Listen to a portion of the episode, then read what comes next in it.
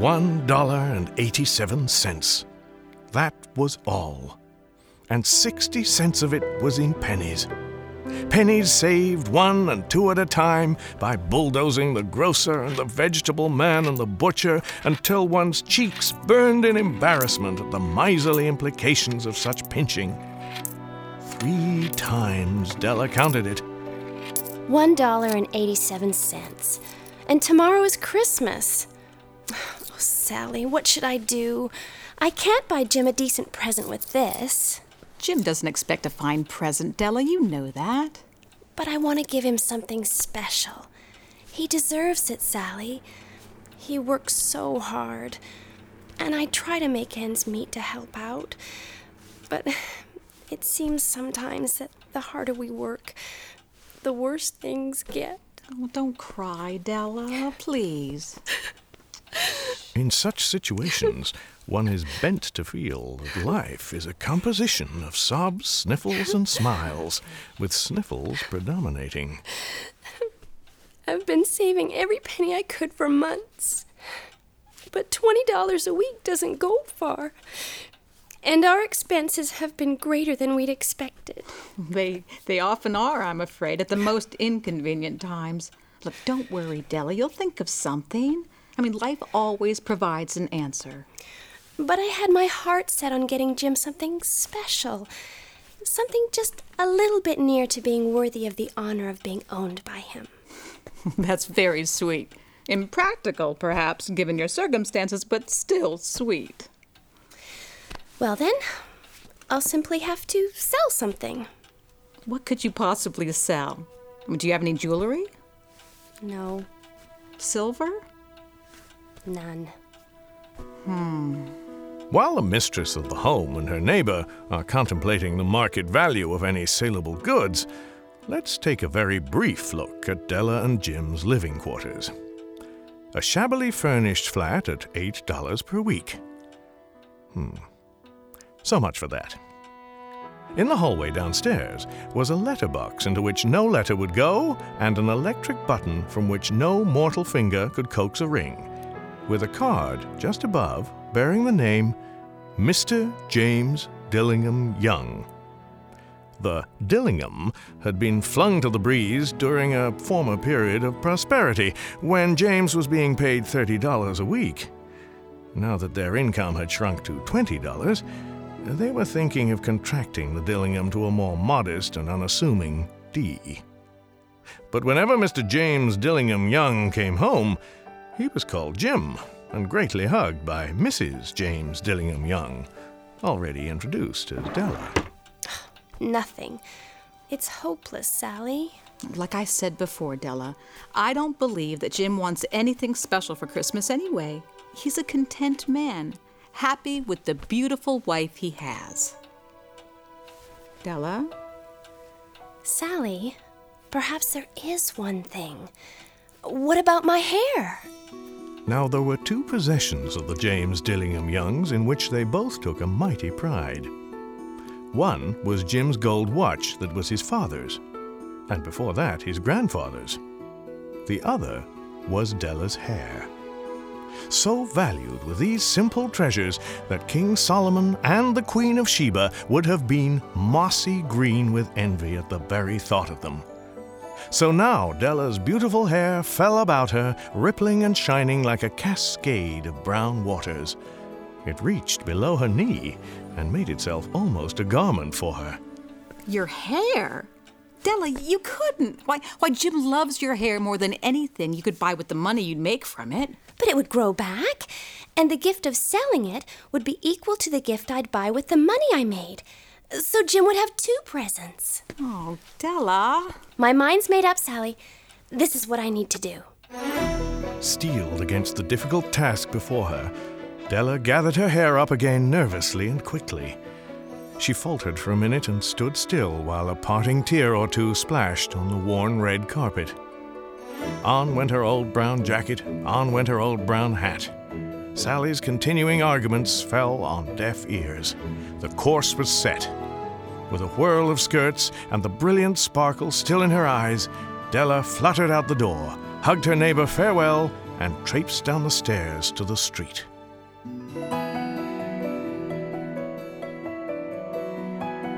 Three blocks, one slip a near fall, and a thousand goosebumps for lack of a decent coat later, Della arrived at a mean looking little storefront. Oh, Madame Sofronie, hair goods of all kinds. Well, best to just get on with it.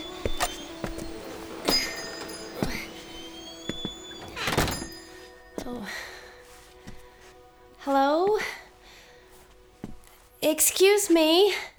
The room looked like an assembly of rats' oh. nests. Otherwise, it was vacant. Until, that is, Madame emerged. Large, too white, chilly. Yes? Oh, um, do you purchase hair? It says hair goods on the door, doesn't it? Uh, yes, I'm sorry.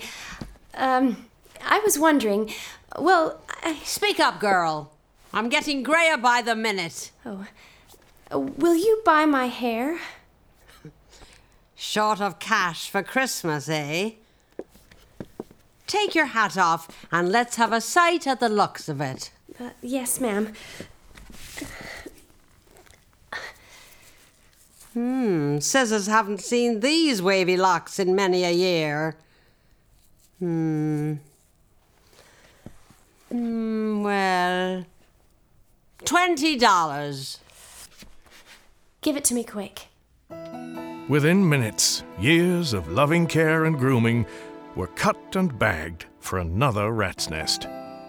Della walked out of Madame Sofronie's with a much looser hat and $20 with which to purchase a gift for her love.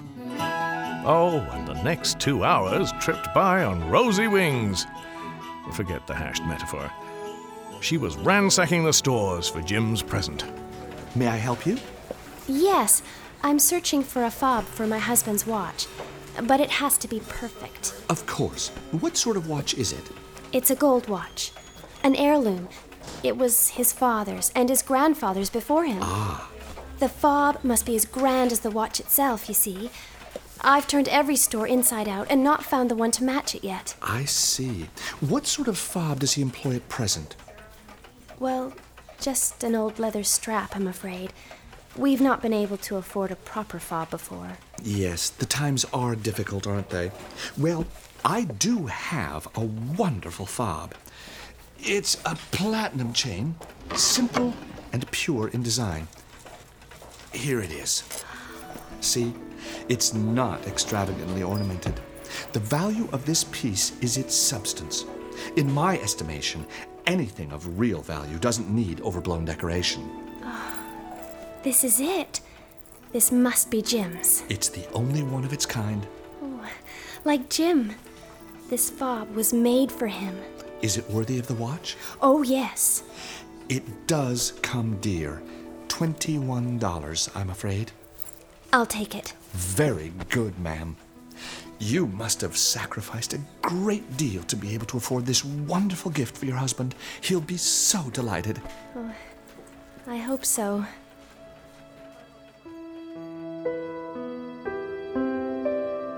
Della hurried home with her grand gift and the remaining 87 cents. At seven o'clock, the coffee was made and the frying pan was on the back of the stove, hot and ready to cook the evening chops. Jim was never late. Della clutched the fob chain in her hand and sat on the corner of the table near the door. When she heard his step on the stair down on the first flight, she turned white for just a moment.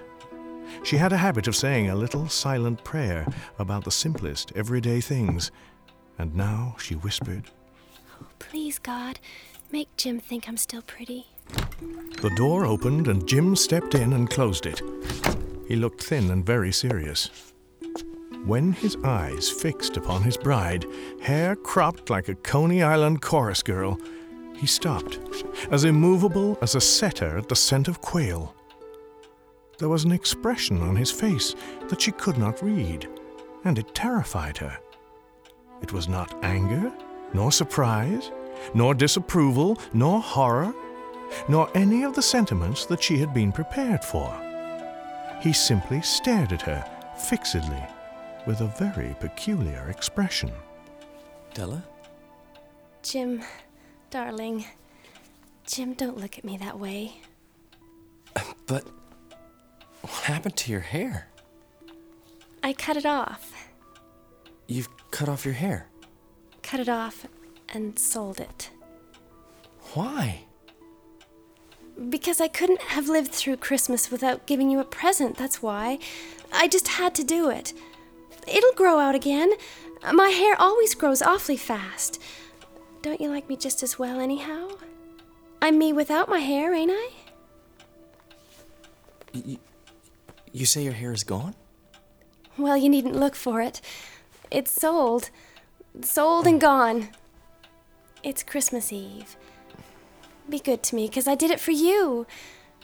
Now, say Merry Christmas, Jim, and let's be happy. You don't know what a nice, what a beautiful, nice gift I've got for you. All right? Now, are you hungry? Shall I put the chops on? Jim? After this very awkward Christmas prelude, Jim finally seemed to wake from his trance. His face quickly warmed, and he embraced his Della. Della, I'm sorry.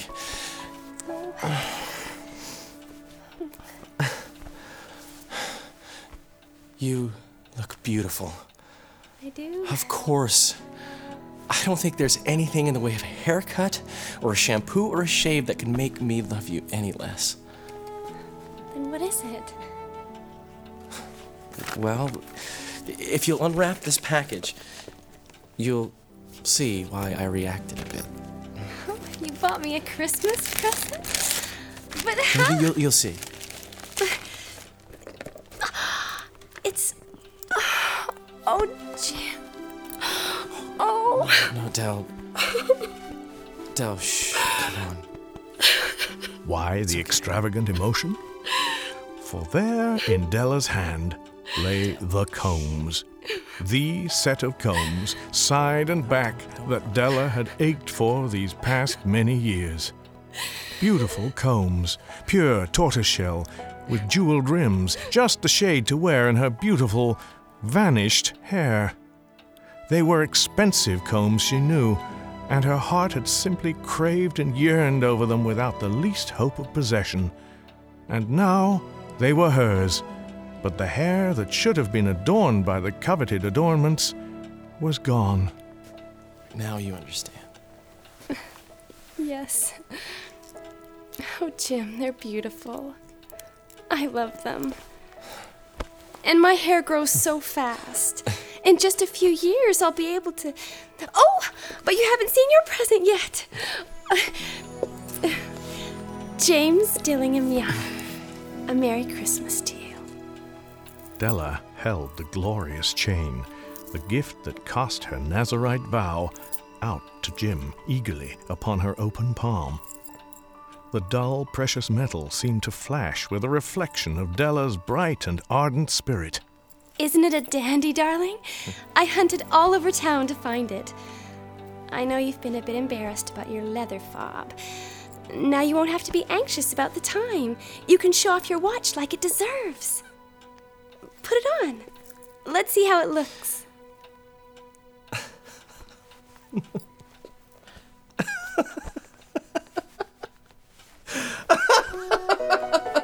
Jim?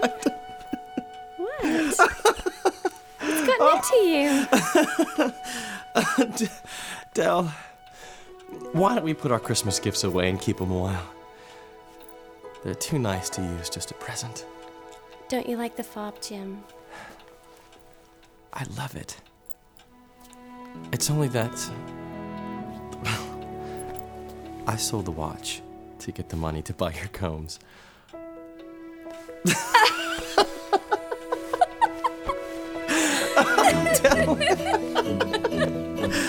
and now suppose you put the chops on.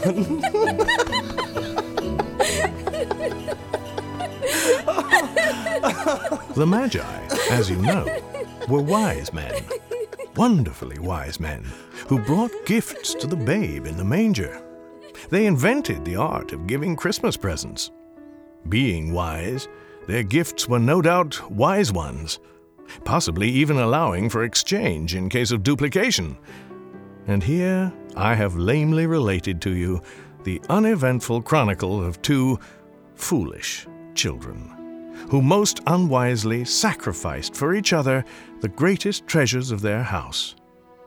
But in a last word to the wise of these days, let it be said that of all who give gifts, these two were the wisest. Of all who give and receive gifts such as they are the wisest. Everywhere they are wisest. They are the Magi.